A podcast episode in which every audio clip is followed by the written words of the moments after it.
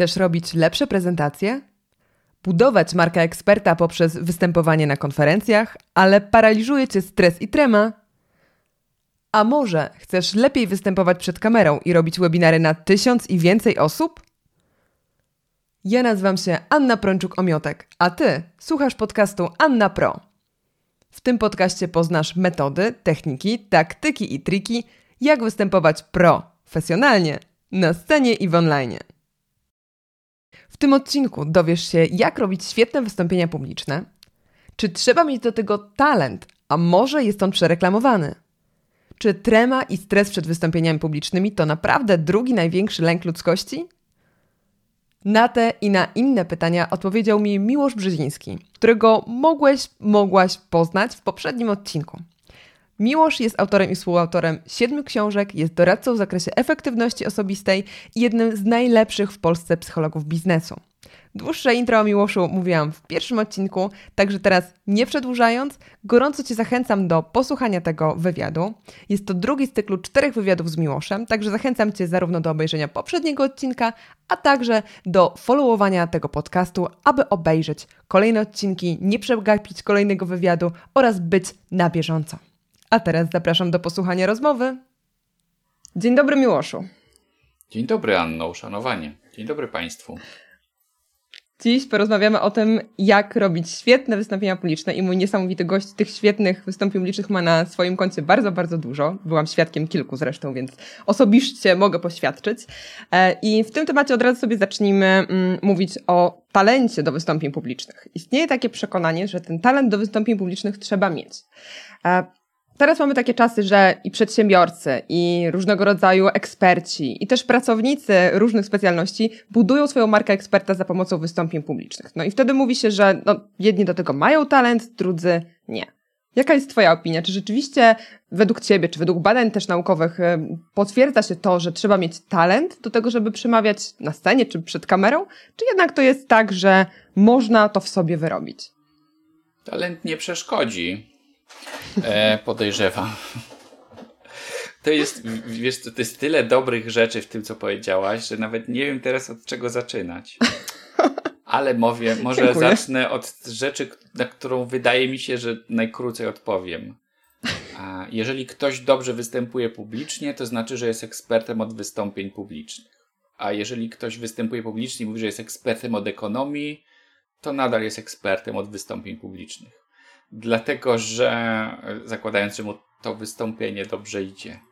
Bo my się sprawdzamy w tych momentach, które literalnie dotyczą tego, w czym chcemy być ekspertem, a nie w innych. Tak? E, I to są często ze sobą elementy niepowiązane, a na pewno nie tak silnie, jakbyśmy chcieli, bo wiadomo, jeżeli ktoś chce kogoś do czegoś przekonać, no to dobrze by było, żeby w ogóle mm, umiał się wypowiadać na przykład no to się przydaje w wystąpieniach publicznych i przydaje się w byciu ekspertem, bo ekspert to według takiej naszej lubianej definicji ktoś, kto ma impact na rzeczywistość w swojej dziedzinie. Czyli on mówi i te rzeczy się dzieją. Oczywiście w trakcie wystąpienia publicznego czy opisywania case study do bardzo poważnego e, magazynu e, biznesowego, wszystko czego dotykam to złoto. Czyli zresztą eksperci, my się tak zawsze przedstawiamy, współpracowaliśmy z licznymi firmami wszędzie na całym świecie zawsze.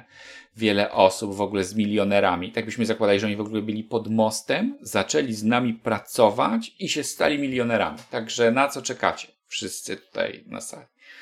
E, najczęściej w takich sytuacjach milionerem staje się tylko ten, kto to mówi.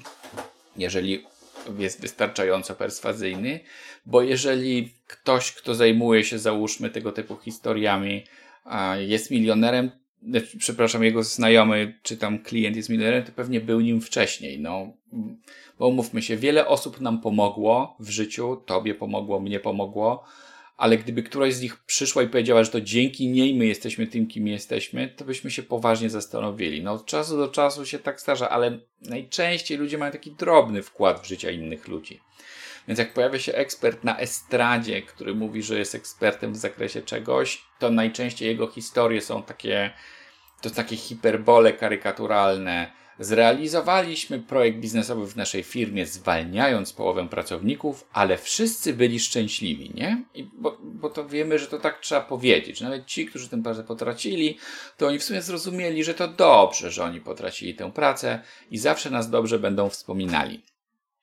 Taka to jest natura opowiadania, że każdy może, że poproś kosmos, kosmos ci odda, że jak się uczysz, to dostaniesz więcej, że chcieć to móc, że skocisz z dziesiątego piętra i bardzo chcesz, to pofruniesz. To takich jest i myślę, że to jest trochę taki język wystąpień publicznych, do którego my się przyzwyczailiśmy i chcemy trochę w niego wierzyć myślę, że to trochę spełnia taką funkcję jak religia, tyle że tu świecka bardziej, że taka funkcja, że przytuli do piersi i powie, że wszystko będzie dobrze, że tu się wystarczy postarać, że nie powiedziałeś ostatniego słowa, że każdy może być milionerem, że wystarczy przebierać nogami, nie? że, tu, że w, jeżeli ja mogłem w tej firmie, to mogę w każdej innej. Jeżeli ja mogę coś w tej firmie, to to w ogóle o niczym nie świadczy.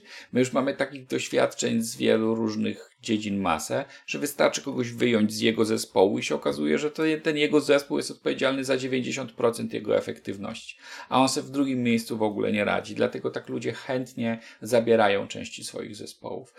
To jest, o tym jeszcze mogę dużo, ale nie chcę wjeżdżać w tą uliczkę, bo ona jest straszna, że e, my zaczynamy, jak zaczynamy występować publicznie, to rozpompowywać swoje własne historie, orientując się, że przecież i tak nikt nie sprawdzi, i to nagle rośnie w takie historie, że w ogóle ja mam firmę, ale wszyscy są szczęśliwi. Ja w ogóle mieszkałem pod mostem. Okazuje się, że nigdy nie mieszkał pod mostem potem. I, na, i tata mi nic nie dał. Okazuje się, że tata mu dał bardzo dużo. Pierwszy kredyt na firmę i w ogóle pieniądze na Harvard, żeby skończył.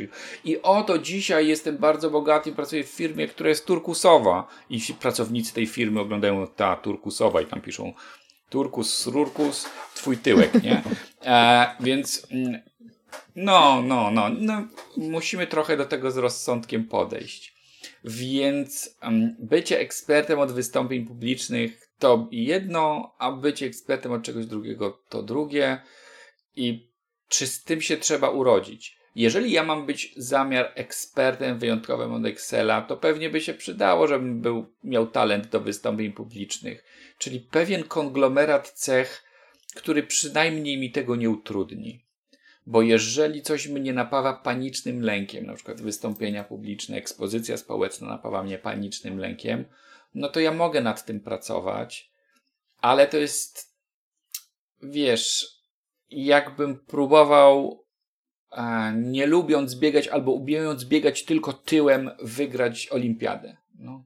To nie jest tak, że ja nie pobiegnę, a czasami nawet to będzie nieźle wyglądało. Już sobie powiedzą, proszę, tylko tyłem on biega, ale jak się stara, dobry chłopina, nie? Ale ja nic nie wygram w ten sposób, bo tam jest masa osób, które po prostu nieźle biegają. Tam nie ma w ogóle przypadkowych osób, są same bardzo dobre osoby, które biegają. Więc jeżeli ja mam wewnętrznie pracować nad sobą tylko po to, żebym ja wypadł względnie nieźle, to to jest za mało w takiej sytuacji, o której rozmawiamy lepiej by było, żebym ja się za bardzo nie stresował. Trochę tak, wiadomo, że człowiek ma gorszy dzień, czasami się bardzo stresuje, bo mu zależy, bo się nie wyspał, bo się ogólnie źle czuje tego dnia, a jeszcze ma występować i w ogóle zagląda w swoją głowę, próbuje sobie przypomnieć początek wystąpienia, a tam jak na westernie taki krzak się przewala, nie? I mówi tak, Boże, Boże, światło już się włączyło, oni wszyscy to widzą, nie? I mówi, nie, nie, to bez sensu, co ja myślę. To ja w ogóle przecież dawno powinienem zacząć mówić, nie? A potem ogląda to na kamerze i się okazuje, że tego w ogóle nie było widać. Ale to wtedy wszystko się szybko. Na ten moment trwał wieczność, ten prawda? Moment trwał tak. Wieczność. Dokładnie.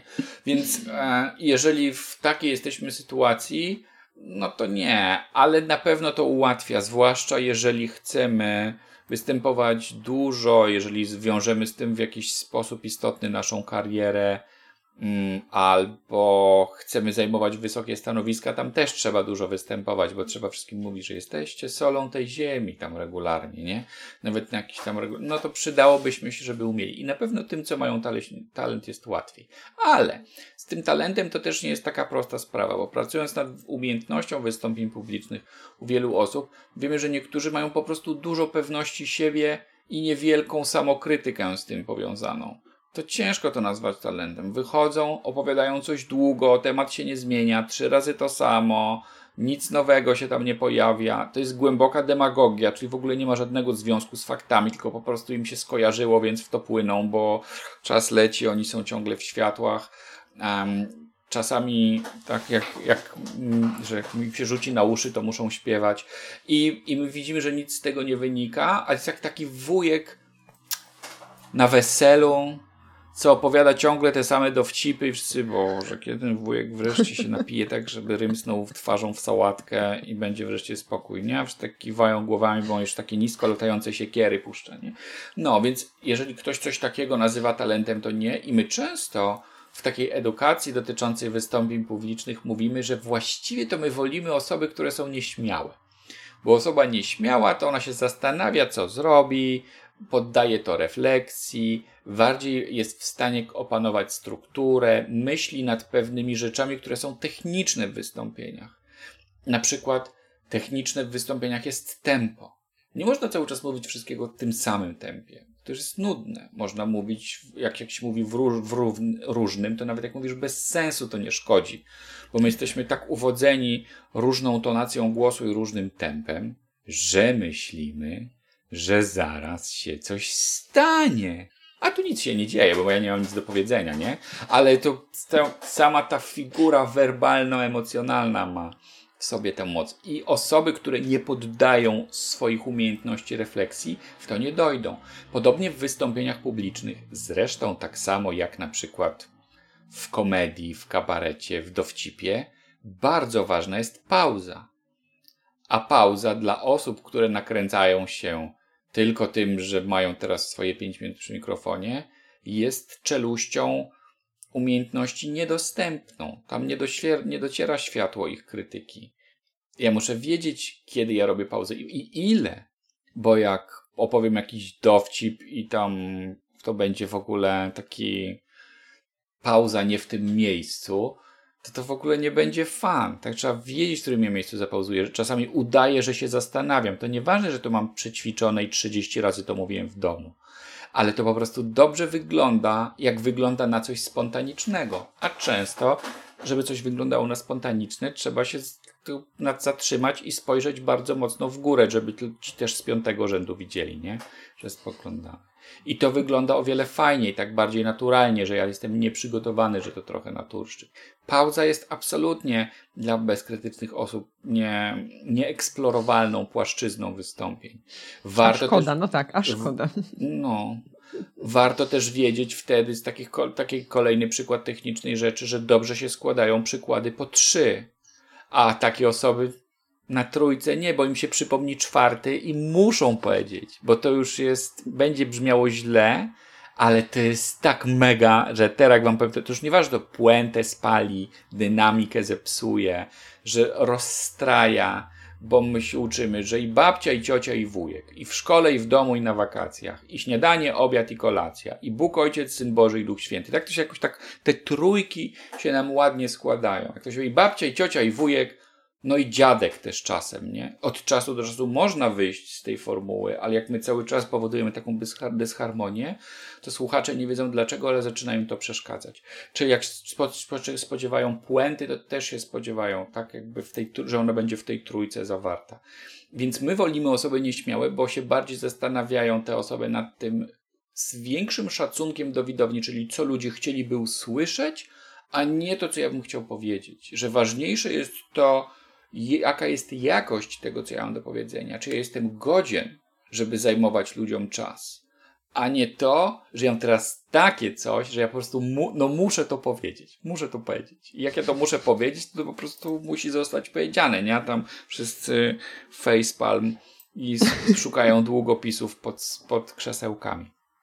No, więc e, jeżeli tak rozumiemy talent, to to też będzie mina, że ja po prostu jestem śmiały i wychodzę i rozdaję swoim uczniom mówiąc, bo to właśnie chodzi o to, żebym ja dobrze się zastanowił, czy, czy, czy ja mam na pół godziny do mówienia w ogóle, albo czy ja mam na 15 minut do mówienia. Choć teraz żyjemy w czasach, że człowiek w ogóle tak se lubi z kimś pobyć, więc niektórzy robią vlogi i sobie opowiadają, że nie umarli, że jedzą, że jest słońce, a wczoraj nie było i tego też się fajnie słucha. Nie ma o czym mówić, no ale to rozumiem, że w tą kategorię nie wchodzimy, nie? Bo my czasami po prostu no chcemy się dowiedzieć, co się tam u kogoś dzieje i wiadomo, że trudno codziennie z vloga coś ukręcić. Generalnie artystą się bywa, a nie się jest, e, ale nie ulega wątpliwości, że, że jakiś talent wrodzony, czyli pewna konstytucja moja mentalna byłaby do tego potrzebna, chociażby z tego powodu, że jeżeli mój lęk przed wystąpieniami publicznymi jest lękiem panicznym, no to, to nie. To będzie mi ciężko tę całą wiedzę przyswoić, bo mi wszyscy powiedzą, co ja mam mówić, ja mam poukładanie i tak dalej. Włączą się światełka, czy ja tam gdzieś wyjdę, czy, czy będę miał coś powiedzieć do kamery i mnie odetnie po prostu. Mm, współczesna farmacja sobie trochę z tym radzi, ale to już i tak nie będzie takie, taka sytuacja, jak, jak, jak u osoby, którą to nie, że jej w ogóle nie stresuje, ale ten stres dochodzi tylko do takiego momentu, że ta żarówka świeci mocno w jego głowie, a nie się przepala zupełnie i ciemność nastaje. To porozmawiamy teraz też o tej to tremie pocieszyło i to stresie. jakoś, poczekaj, pocieszyło cię to jakoś? Czy... Znaczy to, to zależy. Jak odpowiedź, jak każdego dobrego ekonomisty, to brzmi to zależy.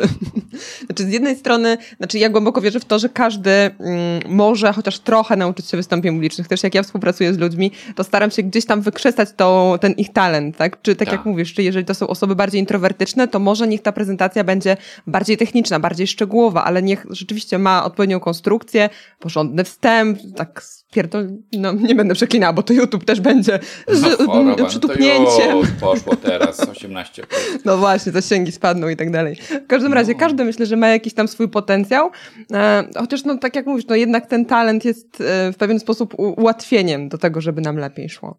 Ale to właśnie jeszcze bardzo ważnym elementem myślę, że jest tutaj też ten stres i trema, do którego właśnie zacząłeś nawiązywać. Mm, czytałam takie badania, które mówią, że wystąpienia publiczne to jest drugi największy lęk ludzkości. Jedni się z tymi badaniami zgadzają, drudzy mówią, że były skopane i źle przeprowadzone te badania. Więc tutaj jestem przede wszystkim ciekawa Twojej opinii na temat tych badań. I też rozwijając jeszcze to pytanie, mm, ja zrobiłam swoje własne małe badania na e, grupie osób e, odnośnie tego, jakie jest ich największe wyzwanie. Mhm. E, jak ktoś do mojej grupy na Facebooku dołączał, mm, to w ankiecie miał odpowiedzieć właśnie na kilka pytań, w tym jedno z pierwszych pytań to było właśnie, jakie jest Twoje największe wyzwanie związane z wystąpieniami. I rzeczywiście najczęściej podawane odpowiedzią było trema, a potem, jako numer dwa, było strach przed opinią innych. Więc tak właśnie, tak jak mówię, przed, strach przed publiczną ekspozycją. No i właśnie, jak to jest, Miłoszu? Czy rzeczywiście wystąpienie publiczne to jest drugi największy lęk ludzkości? I jeżeli rzeczywiście się tego boimy, to co z tym zrobić? Nie wiem, czy on jest drugim największym lękiem ludzkości, czy na przykład siódmym Niby bardziej pierwszym. boimy się już y, tylko śmierci, według tego badania. Może tak jest. Ja wiem, że wiesz, takie badania ciężko się przeprowadza, bo to są deklaratywne badania, więc już z samego tego powodu trzeba podzielić przez 50. Um, podejrzewam, że ludzie się mogą bać wielu różnych innych rzeczy, na przykład ktoś się onanizuje patrząc na czajnik, nie? No, są jakieś takie, mają różne swoje ludzie lęki, których się po prostu nie przyznają. Tak jakby zapytała ludzi, czy myją zęby codziennie, no to, to, to mm. że oczywiście, nie? Albo czy myją ręce po sikaniu. Też powiedzą, że oczywiście, nie? A jednak statystyki z łazienek pokazują, że różnie. W każdym razie, e, i to jest takie samo, my wybieramy pewne odpowiedzi i tak się do nich przyzwyczailiśmy. E, czy mm, w ogóle, czy, czy, czy można coś jakby z tym lękiem zrobić, bo jeszcze jest kwestia opinii innych. Z mhm. lękiem to my w zasadzie, z tego co wiem, osoby prezentujące robią dwie rzeczy. Pierwszą są beta blokery, które są na receptę. A to jest taka grupa leków, która powoduje, że organizm nawet jak będzie się chciał zestresować, to się nie rozpędzi. A bo, bo, bo nie. I jakieś tam skutki uboczne są tego mizerne i tutaj współczesna farmacja ścina wszystko bez pracy mentalnej nad sobą. Nie wiem tylko, czy jest sens się katować z tymi receptami i tak dalej za każdym razem, bo jednak człowiek w pewnym sensie potem pracując nad sobą oddaje władzę tym lekom, czyli myśli, że jak nie weźmie, to się zawsze będzie stresował. A z kolei jak weźmie, to nigdy. I zawsze mu dobrze wyjdzie. Czyli oddaje władzę, że, że ta tabletka, czy ćwiartka, czy tam różne inne, to, to jest to, co powoduje, że jest we mnie dobre. Dlatego ja to muszę do siebie włożyć i tak dalej. My żyjemy w takiej kulturze zachodniej, która myśli, która zakłada, że jeżeli coś jest z tobą nie tak, to powinieneś sobie coś włożyć do ust, żeby ci się poprawiło. Tak? To są leki, alkohol i tak dalej, i tak dalej. Nie myślimy w takich kategoriach wschodnich, żeby coś na przykład zrobić z ciałem. Zjeść, znaczy mhm. znaczy nie zjeść, przepraszam, zrelaksować się, potańczyć, pośpiewać, a, rozciągnąć i tak dalej, się, pomedytować, tak, tak. Mhm. tak. E, ta, ten drugi sposób jest o wiele bardziej efektywny. Natomiast póki to nie jest tak, że nam odcina krew od mózgu, to całkiem niezłym sposobem, znów statystycznie, jest e, zreinterpretowanie tej emocji, która nam się przydarza, jako nie paraliżującego strachu, czym to najczęściej nie jest, tylko ekscytacji. I dobry traf chce, że silna ekscytacja ma bardzo zbieżne symptomy ze stresem. Czyli my, nam jest relatywnie łatwo powiedzieć, że my czujemy, że jest nam ciepło i serce nam szybciej bije, ale nie dlatego, że nasz organizm chce umrzeć na estradzie za chwilę. To będzie w ogóle wystąpienie roku. Jeśli ktoś to nagra, nawet będziemy na YouTubie, ale że my chcemy, że nasz organizm chce nam pomóc, żeby szybko, wszystko szybciej szło. Że my będziemy mogli mówić powoli, a nasze myśli będą na piątym biegu jednocześnie. Serce szybciej bije, dotlenia nasz mózg, to się wszystko szybciej dzieje. I sama ta myśl w dużej mierze napawa nas wdzięcznością do naszych mechanizmów biologicznych, że to właściwie dobrze. I często ludzie zresztą też to relacjonują, że jak człowiek przystępuje do wystąpienia i się nie stresuje, to jest padaka wtedy. Wychodzisz i w zasadzie stwierdza się, tak dobrze czujesz, że oto teraz podchodźcie dwójkami, a będę was uzdrawiał, mogę powiedzieć wszystko, gdyż dziś jestem bożyszczem tłumów, więc mam jakiś plan, ale pieprzyć ten plan. Jechałem do was dzisiaj, myślałem o swoim dziecku, które jest niewielkie i przypomina trochę małą dynię, nie? I, i myślę, w co ja brnę? A, tam chrzanić, nie? Nic się nie klei, ale już jest za późno, żeby wrócić, bo zacząłem o tej dyni, więc nie wiem w sumie co powiedzieć. To był jakiś pomysł, teraz mi się wydaje niedobry. Więc my nie jesteśmy jakoś w głębokim stresie, ale to wychodzi gorzej niż wcześniej. Więc zdejmowanie mhm. z siebie stresu do końca nie jest takim dobrym pomysłem. My potrzebujemy tego stanu napięcia, który pozwala nam się skupić na tym, co było do zrobienia. Dlatego, że pomijając wszystkie inne rzeczy, najważniejszą wartością i wydaje mi się myślą osoby, która przemawia, jest to, że oto siedzi tyle osób, które najcenniejszy zasób, który w życiu mają, a jest im swój czas zaangażowały, żeby posiedzieć i mnie posłuchać. I te osoby są o wiele ważniejsze ode mnie. Nie to, jak ja się w tej chwili jakoś czuję lepiej, gorzej, coś tam, tylko to, że ja oto mam coś, pewna idea, która jest większa ode mnie, jest tutaj do przekazania. Że warto dbać o swoje ciało, że warto dbać o swoją miłość, że warto dbać o jakąś intencję serca, że warto być życzliwym. To są o wiele ważniejsze rzeczy niż to, że ja się teraz stresuję. ja mam szansę zbudować w sobie i w innych trochę więcej niż ci inni ludzie, którzy tam siedzą i ja, który też jestem, słucham tego, co mówię. Miałem tego do tej pory, bo to nie jest tak, że ja, mam, a oni nie, teraz uwaga, podchodźcie, tylko że wszyscy mamy i my to razem powodujemy. I, I to jest o wiele ważniejsze niż to, że ja się stresuję, że ja mam szansę uczynić jakoś więcej sensu z tej całej egzystencji, zwłaszcza mojej egzystencji, tak? która by była być może mniej znacząca, gdybym, gdybym nie zmieniał świata przykładem i trochę opinią, ale w mniejszym stopniu. Więc jak się nad tym zastanowimy, nad głębszym sensem tego, co robimy w trakcie wystąpień publicznych, to już to, że jakaś tam mały Miłoszek czy mała Ania w nas mówi, uciekajmy lepiej, to będzie wszystko dobrze. To mówimy, tu masz poduszkę, se posiedź, porozmawiamy po wystąpieniu, bo teraz jest ważna rzecz do zrobienia. I to, co mówisz, jest niezasadne. Lęk przed opinią innych to jest podpunkt B. I on też jest ważny. My w ogóle mamy lęk przed opinią innych i on ma sens. Dlatego, że opinia innych jest w naszym życiu bardzo ważna bez względu na to, jak się zaperzymy i zacietrzewimy, to to inni ludzie często nam na przykład mówią, ile jesteśmy warci. Często mówią, że nic nie jesteśmy warci. I pewnie byśmy chcieli zakładać, że oni nie mają racji. Niestety, kiedy patrzymy na badania dotyczące na przykład samooceny i poczucia własnej wartości, to samoocena i poczucie własnej wartości licho się kształtuje, jeżeli szukamy odpowiedzi na te pytania tylko w sobie. My najczęściej chcemy słyszeć, że komuś się podobało coś, co robimy, że komuś się to na coś przyda, że znalazł to użytecznym, że zastosował, że to zmieniło go, że nas poznał i, i to w ogóle jego życie się poprawiło. Mm, to jest o wiele, ta ocena innych jest o wiele dla nas ważniejsza niż chcielibyśmy do tego dopuścić i do końca się jej nie pozbędziemy. Właściwie moglibyśmy uczciwie powiedzieć, że że to jest jedyna ważna rzecz w wystąpieniach publicznych, czy jak zostaniemy ocenieni. Ale rzecz jasna, wiadomo, że nie przez wszystkich i nie anonimowo, czyli jest jakaś grupa osób, która fair nam powie, czy nam dobrze poszło, czy nie.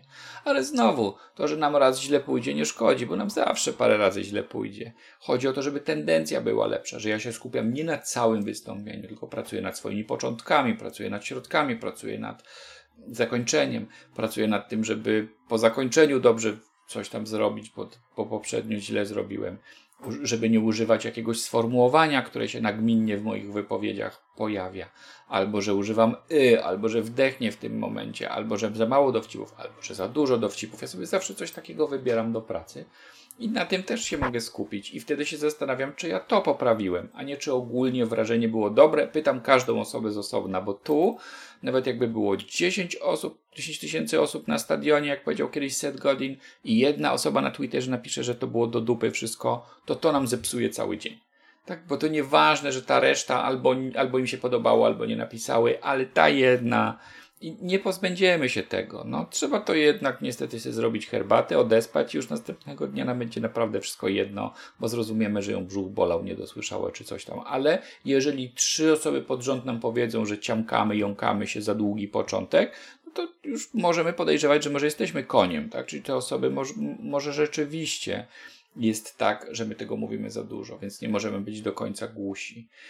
Bycie na w ekspozycji społecznej czyli występowanie, bycie nauczycielem, bycie dydaktykiem szeroko pojętym, czy bycie artystą, to jest ciągłe wystawianie się na opinie innych i trzeba się z tym pogodzić. I to już tak zostanie. Być może nawet artystą jest o wiele ciężej, bo artysta jest jednocześnie też osobą o dużej wrażliwości.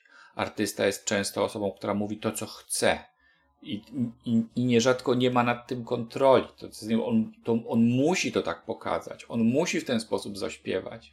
Śpiewa to w taki sposób i ktoś mówi, nie, to dziadowskie jednak, nie? I to jest tak, jakby ktoś cię odarł ze skóry i to posypał solą. Bo my to sobie jeszcze możemy, wiesz, walnąć. Badania pokazują. Ktoś powie, badania te są do dupy. Mówimy, no to nie moja wina, no, jakby ja ich nie robiłem. Nie jest moja sprawa.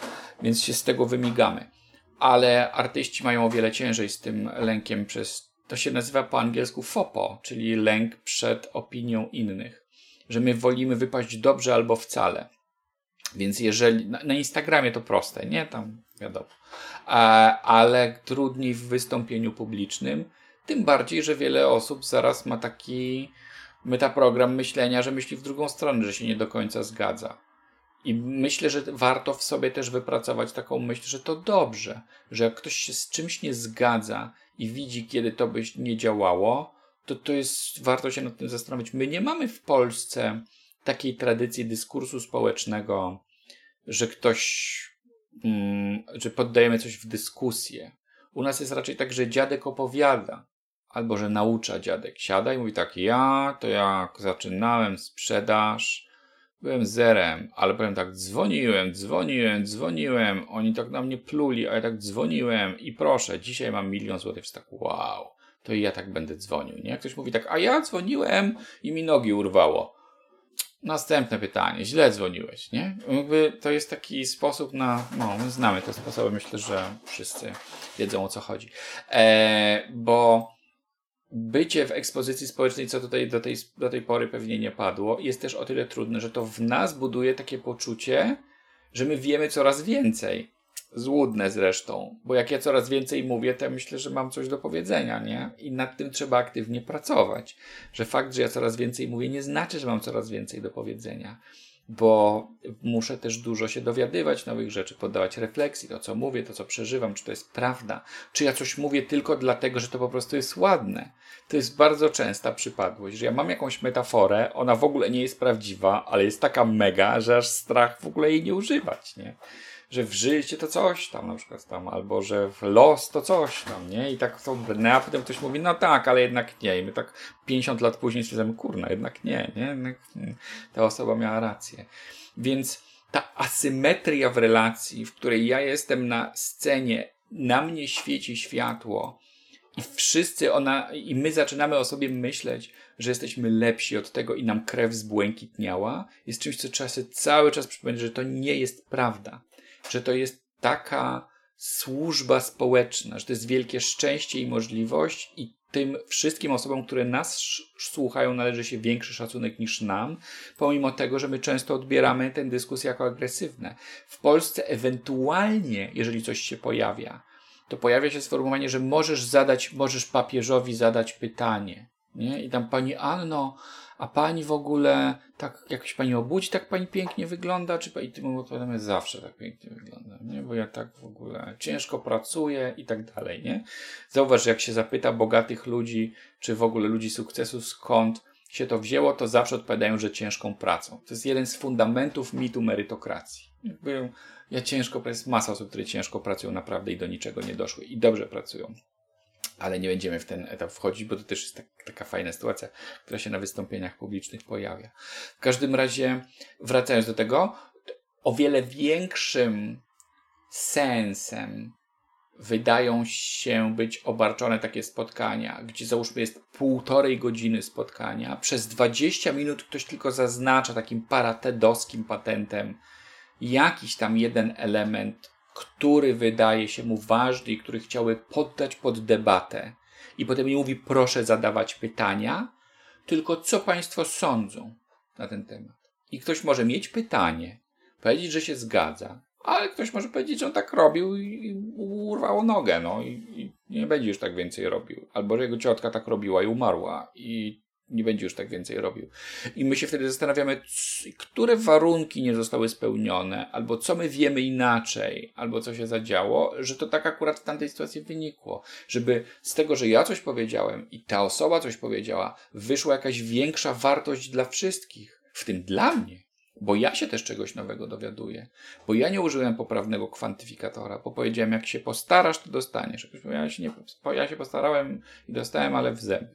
Więc, to, więc my dociekamy, czyli i potem, jak się postarasz, ale w dzień to dostajesz, albo jak się starasz, ale od 8 do 8.30 to dostaniesz, nie?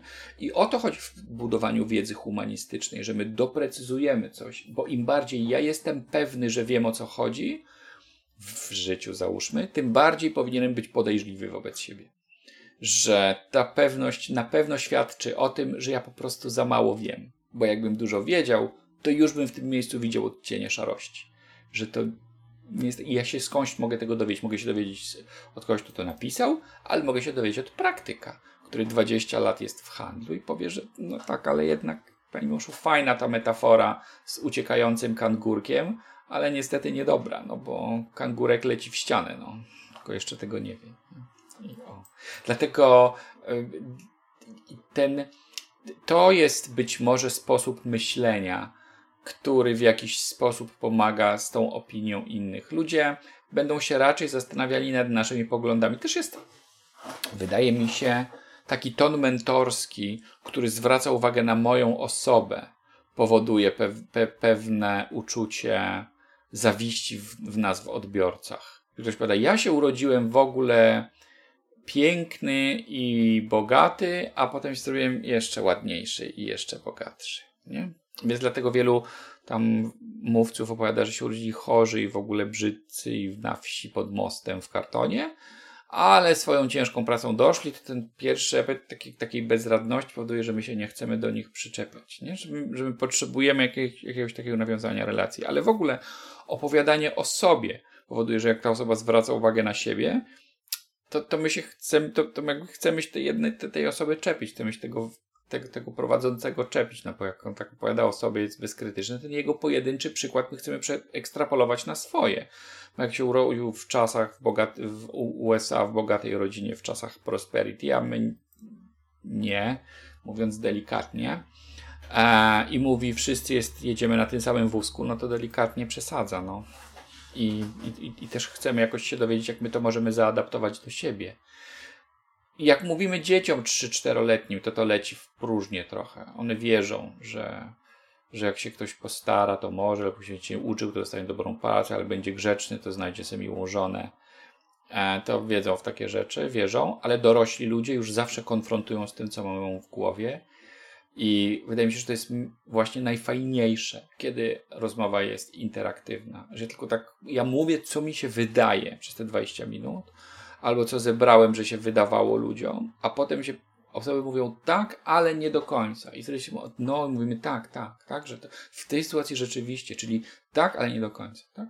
I, I, mamy dużo takich teorii, które mają swoje wyjątkowe e, jakieś elementy, i o, czy wyjątki, czy warunki, w których się nie sprawdzają, swoje ograniczenia, i to jest super. Właśnie, wtedy się dowiedzą, no, na tym polega ta praca. Albo ja, a, a nie, że ja mówię na przykład tam coś, i wszyscy mówią, no, no, no, i mówię, kurna, to jest coś źle. Czy tak udało mi się to zamydlić, że to nie ma granic? Już z samego powodu to jest podejrzane tego. Tak, że... Mm, no właśnie, to też nam brakuje rzeczywiście takiego w Polsce, e, no tak jak mówisz, w sumie w kulturze europejskiej, tego dyskursu, czyli że ktoś opowiada, a my z nim potem wchodzimy w jakąś rozmowę, interakcję. Chyba mam wrażenie, że w Polsce wynieśliśmy to też trochę z systemu edukacji, bo jednak w szkołach mamy tak, że jest nauczyciel, nauczycielka, on swoje mówi, a my potem zgłaszamy się, podnosimy rękę, coś tam możemy czasem powiedzieć. E, a nie ma e, takiej, przynajmniej na większości uczelni nie ma takiego mm, podejścia, że tutaj sobie dyskutujemy, rozmawiamy, wspólnie wymyślamy. Często niestety tacy akademicy mają to podejście, że oni sobie tutaj opowiedzą, czy w szkołach podstawowych oni sobie opowiedzą, a my łaskawie możemy tam może coś dopowiedzieć no. na koniec. No wiesz, widzę i plusy i minusy tego, jak to zwykle, e, że jednak czasami coś bardziej wiadomo i opowiadamy, ale nie da się uniknąć tego, że w procesie dydaktycznym każdy to przykleja do swojej wiedzy. Mhm. Więc jak mnie się wydaje, że jest inaczej, to ja mogę nie zmienić stanu wiedzy, to deklarując, ogólnoświatowej, bo nagle oto ludzie odkryją, że tak, ale króliczki nie. I to ja to pierwszy zauważyłem, chociaż takie sytuacje się zdarzają, ale mm, sporadycznie.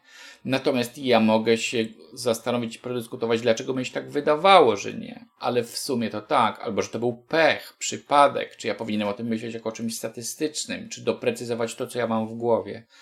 Czyli ma, jeśli mam tylko taką możliwość, to, to, to za każdym razem ja pracuję ze swoją wiedzą. Tak? tak samo jak ja coś mówię, to też ktoś mówi, że nie zawsze. Ja też się zastanawiam, że w sumie może nie zawsze. Chociaż moja pierwsza myśl wcale nie jest taka. Moja, moja pierwsza myśl jest taka, że tam zawsze. A mówię, aha, jak taką myśl, znaczy, że ona jest niepoprawna. Nie? To teraz proszę usiąść, a teraz rozmawiamy normalnie, nie? jak inteligentne osoby. Czyli kiedy nie w jakiej sytuacji to nie będzie dobry pomysł. Nie ma u nas takiej kultury dyskursu, także przez system edukacji, także przez to, że tak jest łatwiej, no bo, mhm. bo my nie jesteśmy też takim, typ, takim gatunkiem, który by chciał się ciągle nad swoim życiem zastanawiać. My lubimy, jak ktoś coś tam mówi, wiesz co? Każdy, kto jest rodzicem, wie, że dziecko, zwłaszcza w wieku nastoletnim, jednej strony nie chce, żeby rodzice mu mówili, co ono ma robić, a z drugiej strony chętnie obarczy ich winą za to, co zrobiło, nie? Więc tak to, to mnie, ta cała psychoterapia na tym stoi, nie? Psychoterapia stoi na tym, że nasi rodzice są winni. E, w związku z tym, mm, i to tak samo jest tu. No, my też tak roz, rozmawiamy i nie, nie ma tej kultury dyskursu. My się boimy, że jak się ktoś nie zgodzi, to w ogóle zakwestionuje całe nasze życie. Nie tylko tą prezentację, ale rzeczywiście całe nasze życie. No Ludzie właśnie. nie mają czasu myśleć o naszym życiu, jak my wychodzimy na scenę. To jest ważne. Czy naprawdę się zastanawiamy, no może nam coś tam mignie przez głowę. Ciekawe, jaką on ma żonę, albo ciekawe, jakiego ona ma męża, ciekawe, czy ona ma porządek w szafie cały czas, albo ciekawe, czy w majtkach chodzi rano po domu. Nie tak jakieś przychodzą nam sformułowania do głowy, ale naprawdę my większość czasu podczas słuchanych prezentacji myślimy o sobie. Każdy myśli o sobie, czy ja tak mam. Mm -hmm. To, to mhm. jest bardzo, byłoby to bardzo miłe, gdyby tak wszyscy, jak ty wychodzisz na scenę, myśleli cały czas o tobie. Ale tak nie jest. My jesteśmy, nie jesteśmy do tego zbudowani, więc myślenie o tym, że reszta nic innego nie robi, tylko mnie próbuje ocenić, jak ja wyszedłem, no jest grubo na wyrost. Ludzie naprawdę mają mm -hmm. swoje życia, nie muszą się naszym interesować, którym wiedzą ledwo, ledwo. Od czasu do czasu coś tam z pół kalorii spalą, ale no to jest takie właśnie jeden z takich elementów takiego narcystycznego myślenia, że my tam jesteśmy raczej dla jakiejś idei, dzięki której audytorium, wszyscy my, którzy jesteśmy na tej sali, bo ja jestem sama też audytorium dla siebie. Zastanawiamy się nad własnym życiem, a nie, że ja coś mówię i wszyscy myślą o mnie cały czas. To było fajne, ale nie, no. Mhm. Czyli to jest też taki paradoks, bo z jednej strony e, wychodząc na scenę boimy się opinii innych, to też nas w pewien sposób stresuje, ale z drugiej strony przecież ci ludzie, tak jak mówisz, nie spalą pół kalorii na to, żeby o nas pomyśleć. Oni też myślą o sobie. My myślimy tak. o sobie będąc na scenie, a oni tak. myślą o sobie. No tak. i tu mamy taki paradoks. Myśli o sobie, więc jest to taka no my się, jak powiedziałem, to, to martwienie się opinią innych jest bardzo zasadne, bo opinia innych jest istotna dla naszego życia. Budujemy i poczucie własnej wartości w dużej mierze na, na, na tym, czy inni ludzie uważają nas za ludzi w porządku, użytecznych, hmm. życzliwych i tak dalej. Swoją karierę też budujemy na opinii innych, nie da się ukryć. E, może mniej niż kiedyś, bo kiedyś ludzie mniej więcej umierali w tym samym miejscu, co się rodzili. Jeszcze tam niecałe 200 lat temu. Ktoś umarł, to prawdopodobnie w życiu nie przejechał więcej niż 20 km w życiu. No, tylko jak ja na przykład tam podrywał Jadzie za stodołą i Jadzia by mi dała kosza, to już do końca życia miał to wypominane. A dzisiaj jak mi Jadzia da kosza w klubie w mieście, to ja pójdę do drugiego klubu tego samego wieczoru, gdzie nikt mnie nie zna. I mogę znowu sobie spokojnie dostać kosza. Bo tych klubów tam jest jeszcze 56. Ja mogę się przez cały tydzień przelecieć po tych klubach i za każdym razem mieć czyste konto. Więc to nie jest też tak. Zresztą trzeba też uczciwie sobie powiedzieć, że jak naprawdę coś spieprzymy w prezentacji z różnych powodów, źle ją wymyślimy, albo źle ją zrealizujemy, albo byliśmy niedysponowani, albo czasami sytuacja jest nie taka, tak, zdarzyć prezentację, że wychodzi dyrektor sprzedaży mówi tak, jak dalej będziecie tak performować, to was wszystkich wypierdzielę w przyszłym miesiącu. A teraz z mową motywacyjną pani Ania Pro, bardzo proszę, nie? I ty wchodzisz w sumie... I tak już pozamiatany. Wiesz, że jest właściwie raczej ciężko ci będzie dźwignąć atmosferę i zachęcić wszystkich do wesołej pracy, a chciałaś za zacząć radosnym dowcipem, nie? Więc z różnych powodów może ta, to, się, to się nie powieść. To pamiętaj też o tym, że złe rzeczy ludzie raczej licho pamiętają. I, czy nie takie złe, że ktoś ci zrobi krzywdę, bo to akurat pamiętamy, ale słabe jakościowo. Takie, że słabe filmy się licho pamięta, słabe jakieś pomysły, które się robiło na wakacje się licho pamięta. Chyba, że się coś dramatycznego przydarzyło, ale w prezentacji publicznej jest mało, więc raczej wiesz, słabą prezentację obejrzy parę osób i czy tam zobaczy parę osób, pogadają chwilę i to już tam pójdzie gdzieś z mhm. dymem. W związku z tym nie ma aż takiego, nie wiem, tutaj ten lęk jak wiele innych jest lękiem w tych czasach, w których jesteśmy niezasadnym. Tym bardziej, że nawet jeśli coś źle pójdzie i nawet to zostanie gdzieś uwiecznione, i na przykład pójdzie potem... w internet, bo ludzie mają często takie, zauważyłam to tak wtrącę jeszcze, ludzie często mają takie obawy, że jak to zostanie nagrane, to już pójdzie w internet, to już w ogóle nigdy stamtąd nie zniknie. Tak jak e, Hot 16 Challenge naszego prezydenta, tak? Niby już nie ma tam na profilu, ale Co? dalej ktoś tam no, nagrywał, nie? o tym rozmawiamy teraz cały czas, że e, to w jakiś sposób część osób uważa, że to było nie źle, że, że pan prezydent to zrobił. Myślisz, że to jest jakieś coś ważnego to będzie ktoś jakoś długo pamiętał? To jest taki moment, my się w nim znajdujemy mm -hmm. i tam to przeżywamy, a potem się człowiek to odeśpi i za każdym razem mamy takie mentalne mechanizmy w głowie, które dokonują wszelkich starań, żeby stres nam się w głowie wypłaszczał nie tylko chodzi o ten stres związany z wtopą, ale też z, e, ze śmiercią czyjąś, tak z każdym smutnym wydarzeniem, więc to się po prostu rozjedzie. A prezydent robi wiele różnych innych rzeczy i, i, i pan prezydent i, i, i, reszta, i one są lepsze, gorsze. I tak samo, wiesz, my możemy mieć jedno złe wystąpienie, ale potem zrobimy 15 dobrych albo 3 dobre i to już wystarczy. Słuchaj, na YouTubie, ja nie wiem ile teraz, ale dwa lata temu a, w ciągu chyba jednej minuty pojawiało się 60 godzin filmów.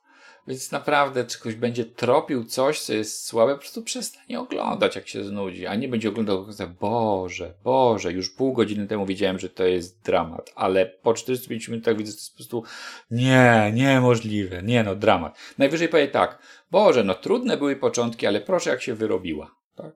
I już, bo, bo, bo trafi tam z jakiegoś twojego późniejszego, wcześniej. Więc warto, myślę sobie, nad takimi rzeczami myśleć, jak ten lęk do nas przychodzi. Może nie w trakcie, jak on przychodzi, ale trochę się na niego zaimpregnować. I jak on już się pojawia, to tuż przed takim wystąpieniem, to najczęściej sobie powtarzać to, co mamy do zrobienia. E, można też oczywiście pracować w taki sposób nad sobą, że sobie wyobrażam, że mówię i że mi dobrze idzie. To nie wpłynie na to, że to mi lepiej pójdzie, przynajmniej nie mamy na to badań, ale wpłynie na to, że się lepiej poczuję, bo najczęściej boimy się czegoś w takich sytuacjach, że nie wiemy, co się stanie. Mhm. Czyli ja wyjdę Czarne i źle takie pójdzie, scenariusze. Czy, czy, ale, ale że co źle pójdzie? No nie wiem, no, że coś źle, ale co, że ci źle pójdzie? Tak, no nie, no nie wiem, że wyjdę i zapomnę. Okej, okay, to wymyślmy, wyjdziesz, zapomnisz, się naucz trzech linijek na pamięć. No ja się uczy. Dzień dobry Państwu, nazywam się z Desek Amfiteatru w Sopocie, witam Państwa Grażyna Torbicka. Potrafisz powtórzyć tak? No i super, jakby jesteśmy w domu, wszyscy się cieszą, bo to taki dowcip, bo to nie oczywiście Pani Grażyna Torbicka się uczy, tylko kto inny. Żeby tak przywitać wesoło i, i, i ale jak tego zapomnę, o Jesus, no to to już ciężko, tak? Bo jak zaczynamy się ubezpieczać, do ubezpieczania się to już jest słabawo, nie? To tak tam, tam pracujemy nad tym, żeby zdjąć lęk, ale, ale generalnie uczy się, żeby uczyć się początku na pamięć, dlatego że ten początek jest straszny. Jak wjedziesz po szynach, to ani się zorientujesz i już mówisz. Mówisz i mówisz i mówisz i mówisz i to działa. I tak jak w przypadku wielu różnych rzeczy, o których to myślę też jest Państwu znana zasada. Gdy ktoś coś robić dobrze, to musi tego robić dużo. I już, i z czasem już się człowiek przestaje stresować. Tak jak się raz z konia spadnie, no to nic dziwnego, ale jak się dwa razy spadnie, ale 150 razy się nie spadło, to już zaczyna, to już zaczyna być norma. To też tak jak mówisz właśnie z tym feedbackiem i opinią innych, czyli z jednej strony my budujemy pewną swoją wartość na opinii innych, ale też warto przyjmować ten feedback i konstruktywny i niekonstruktywny i w pewien sposób filtrować. Tu się też taki myślę, ważny pojawia problem hejtu.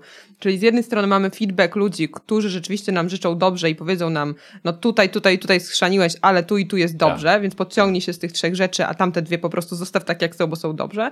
A są inni, e, którzy po prostu powiedzą, że no wyszedłeś jak balon na tym wideo i więcej nigdy nie nagrywaj człowieku i się schowaj i, i tyle, tak? I trzeba sobie jednak w pewien sposób wyważyć, którą opinię ja przyjmuję i z którą opinią innych się liczę, a którą opinię innych po prostu odsuwam, tak. albo tak jak mówisz, prześpię się i już nie będę się przejmować. No, znaczy większość opinii jest do niczego. E, I nie oszukujmy się. Wiesz, my żyjemy w takich czasach, w których każdy się zna. Nie wiem, czy to mm -hmm. zauważyłaś. Mamy, tak. mieliśmy w Polsce ekspertów od wielu różnych rzeczy, od transformacji politycznych, od katastrof lotniczych. Ostatnio bardzo wiele ekspertów jest od medycyny, też teraz od praw człowieka, od rasizmu, od konstytucji jest bardzo wielu ekspertów. Właściwie każdy ma jakąś wiedzę, że mógłby na poziomie ministerialnym spokojnie śmigać.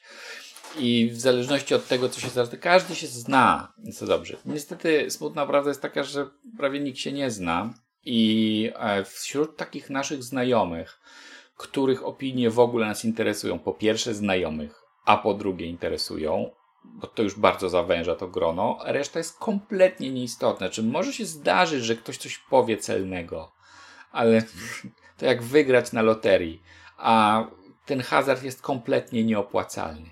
Dlatego w takich sytuacjach się, rada jest jedna, po prostu się nie czyta komentarzy. I już. Ani my nie wiemy kto, ani ile osób, ani po co, ani czy ta osoba się zna. A myśl o, na tym, znaczy zastanawianie się nad tym, że komuś nagle, kto kompletnie nas nie zna i w ogóle nie wiadomo, przyjdzie do głowy, że fajnie by było, jakbyś miał niższy ton głosu i się na to i pomyślałem, hmm, bardzo celna porada. No to to się dzieje tak rzadko, że szkoda naszych nerwów na czytanie całej reszty. To jest ważne, mhm. Żeby sobie ciągle powtarzać, że jest taka grupa osób, która w danej dziedzinie ma opinię, na której nam zależy a reszta nie ma. I jeżeli ktoś chce mieć takie prawo do wygłaszania opinii pod naszym adresem i też takich, że my je weźmiemy pod uwagę, to mhm. musi nad, nad tym długo pracować ciężko. Wykazać się wiedzą merytoryczną i życzliwością pod naszym adresem. Bo e, jedno i drugie istotne, żeby nie będąc na przykład nieżyczliwym, nie próbował nas tylko zdyskredytować tylko żeby wiedział, kiedy to powiedzieć, jak nie odebrać, na przykład nie po wystąpieniu my schodzimy ze sceny, mówi, no jednak środek to gówno, muszę ci powiedzieć, nie? Tylko, że mówimy, jak schodzi cały czas na tej um, widowni, pokazuje tak, bo to jest główne zadanie przyjaciół na widowni. Nawet jak w smarkach się tam walamy i pocie, to oni cały czas mają pokazywać, że idzie super. A potem jak schodzimy, mówią dalej, że super, gratulują i dopiero jak ochłoniemy, trzy dni później mówią, wiesz co, tak pamiętam, ty jakoś tak jedno ramię masz niżej na tym, to, to wtedy jest moment na tłumaczenie, a nie od razu. Jak człowiek w tych emocjach schodzi, to wtedy to tylko trzeba go głaskać i wspierać, bo on i tak ledwo stoi i nic nie trybi.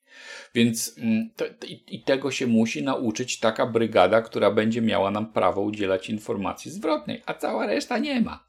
Cała reszta może sobie wypowiadać, sobie dyskutować ze sobą, co się dzieje i się cieszyć. Bo, bo żeby, jak mówię, żeby kierować naszym życiem, trzeba sobie na to trochę zapracować, a nie, że każdy może to zrobić. No pod warunkiem, że nie rozmawiamy na przykład o prawie w państwie czy coś, nie? Ale mówimy o takim normalnym, normalnym życiu. No, więc ta opinia innych też z tego powodu nas właśnie, a, a wiele osób jest zawistnych, bo się czują gorsze, a chciały być lepsze, albo zaraz będą mówiły, a mają mniej dowcipów, albo więcej dowcipów, a my jesteśmy poważni i se myślą, kurde, moje wystąpienie takie ży żywe, takie szparkie, takie wesołe, a ten koleś po prostu wyświetlił dla dwa slajdy na Excelu, mówił strasznym głosem, ale pierdzielony jak trafił w sedno merytorycznie. To widać praktyka, nie? To ja po tym wyjdę jak taka płastuga intelektualna, że mnie po prostu posuną z tej sali. Nie? I, ciężko jest ocenić. Dlatego jak my sobie zaczynamy ekstrapolować z jakiego powodu i kto może się źle czuć, to nawet same te osoby nie do końca wiedzą, a my to już w ogóle. Dlatego jest taka grupa osób, które mogą wyrażać opinie na temat naszej pracy, wiedzą jak to zrobić i kiedy. A cała reszta. I też my na to pozwalamy, tak? Jeszcze tak, kolejna rzecz, my, to na to, pozwalamy. pozwalamy, a cała reszta nie, bo mnie czasami jakaś tam opinia nie obchodzi. Może nie staram się być z tym za bardzo obnoszący się, ale zasadniczo uważam, że pomimo takiej naszej chęci radzenia wszystkim dookoła, powinniśmy się raczej gryźć w język, bo każdy ma dość wąski zakres kwestii, na których się zna. I jeżeli zamierzamy coś powiedzieć, czego nie jesteśmy pewni, to trzeba to bardzo zrobić delikatnie, miło, zasłużyć sobie trochę na to w dobrych warunkach i tak dalej, a nie E, mówić teraz ci coś szczerze powiem, której też szczerością ludzie się zasłaniają najczęściej wtedy, jak chcą nam przypierdzielić. Więc mówimy szczerze, to może nie teraz, bo teraz mam akurat dobry humor, bo później. Nie? Dlatego my też potocznie mówimy, że szczerość nie jest taką wartością, za jaką się ją uważa. Bo szczerość jest fajna, ale jakbyśmy mieli dostęp do wielkiej prawdy świata, to może szczerość tak, ale szczerość to jest ciągle moja własna opinia, która jest usadzona w tym, na przykład, czy jestem głodny, czy nie. nie? No. Dlatego e, z tym lękiem przed opiniami innych to raczej tak. Dlatego jak się pracuje z trenerem, mentorem, taką osobą jak ty, to ona często się wypowiada bardzo konkretnie. Nie, że wystąpienie było dobre czy złe, tylko czy na przykład postawa ciała była taka jak trzeba, czy nie za dużo, czy nie za mało. Tak, myślę, to rozbijamy na kawałki. To jest coś, z czym można z, coś zrobić, można nad tym pracować, mhm. a nie, no wiesz co, jak cię te twoje wystąpienie to... Mm, to tyle, nie? I my się zastanawiamy, co mamy teraz, jakby, że co to było, nie? Albo mówi, no, no, super, no my się cieszymy, raczej wolimy, żeby ludzie się cieszyli niż nie, ale to też jest taka recenzja, z którą w zasadzie, czy opinia. Nie wiadomo, co zrobić, tak. No, no. No dobrze, to rzeczywiście przejdźmy sobie do tej narzędziówki, czyli mówiliśmy o tym podejściu, o, o stresie, o tremie opinii, strachu przed opinią innych, ale przejdźmy sobie może do narzędziówki,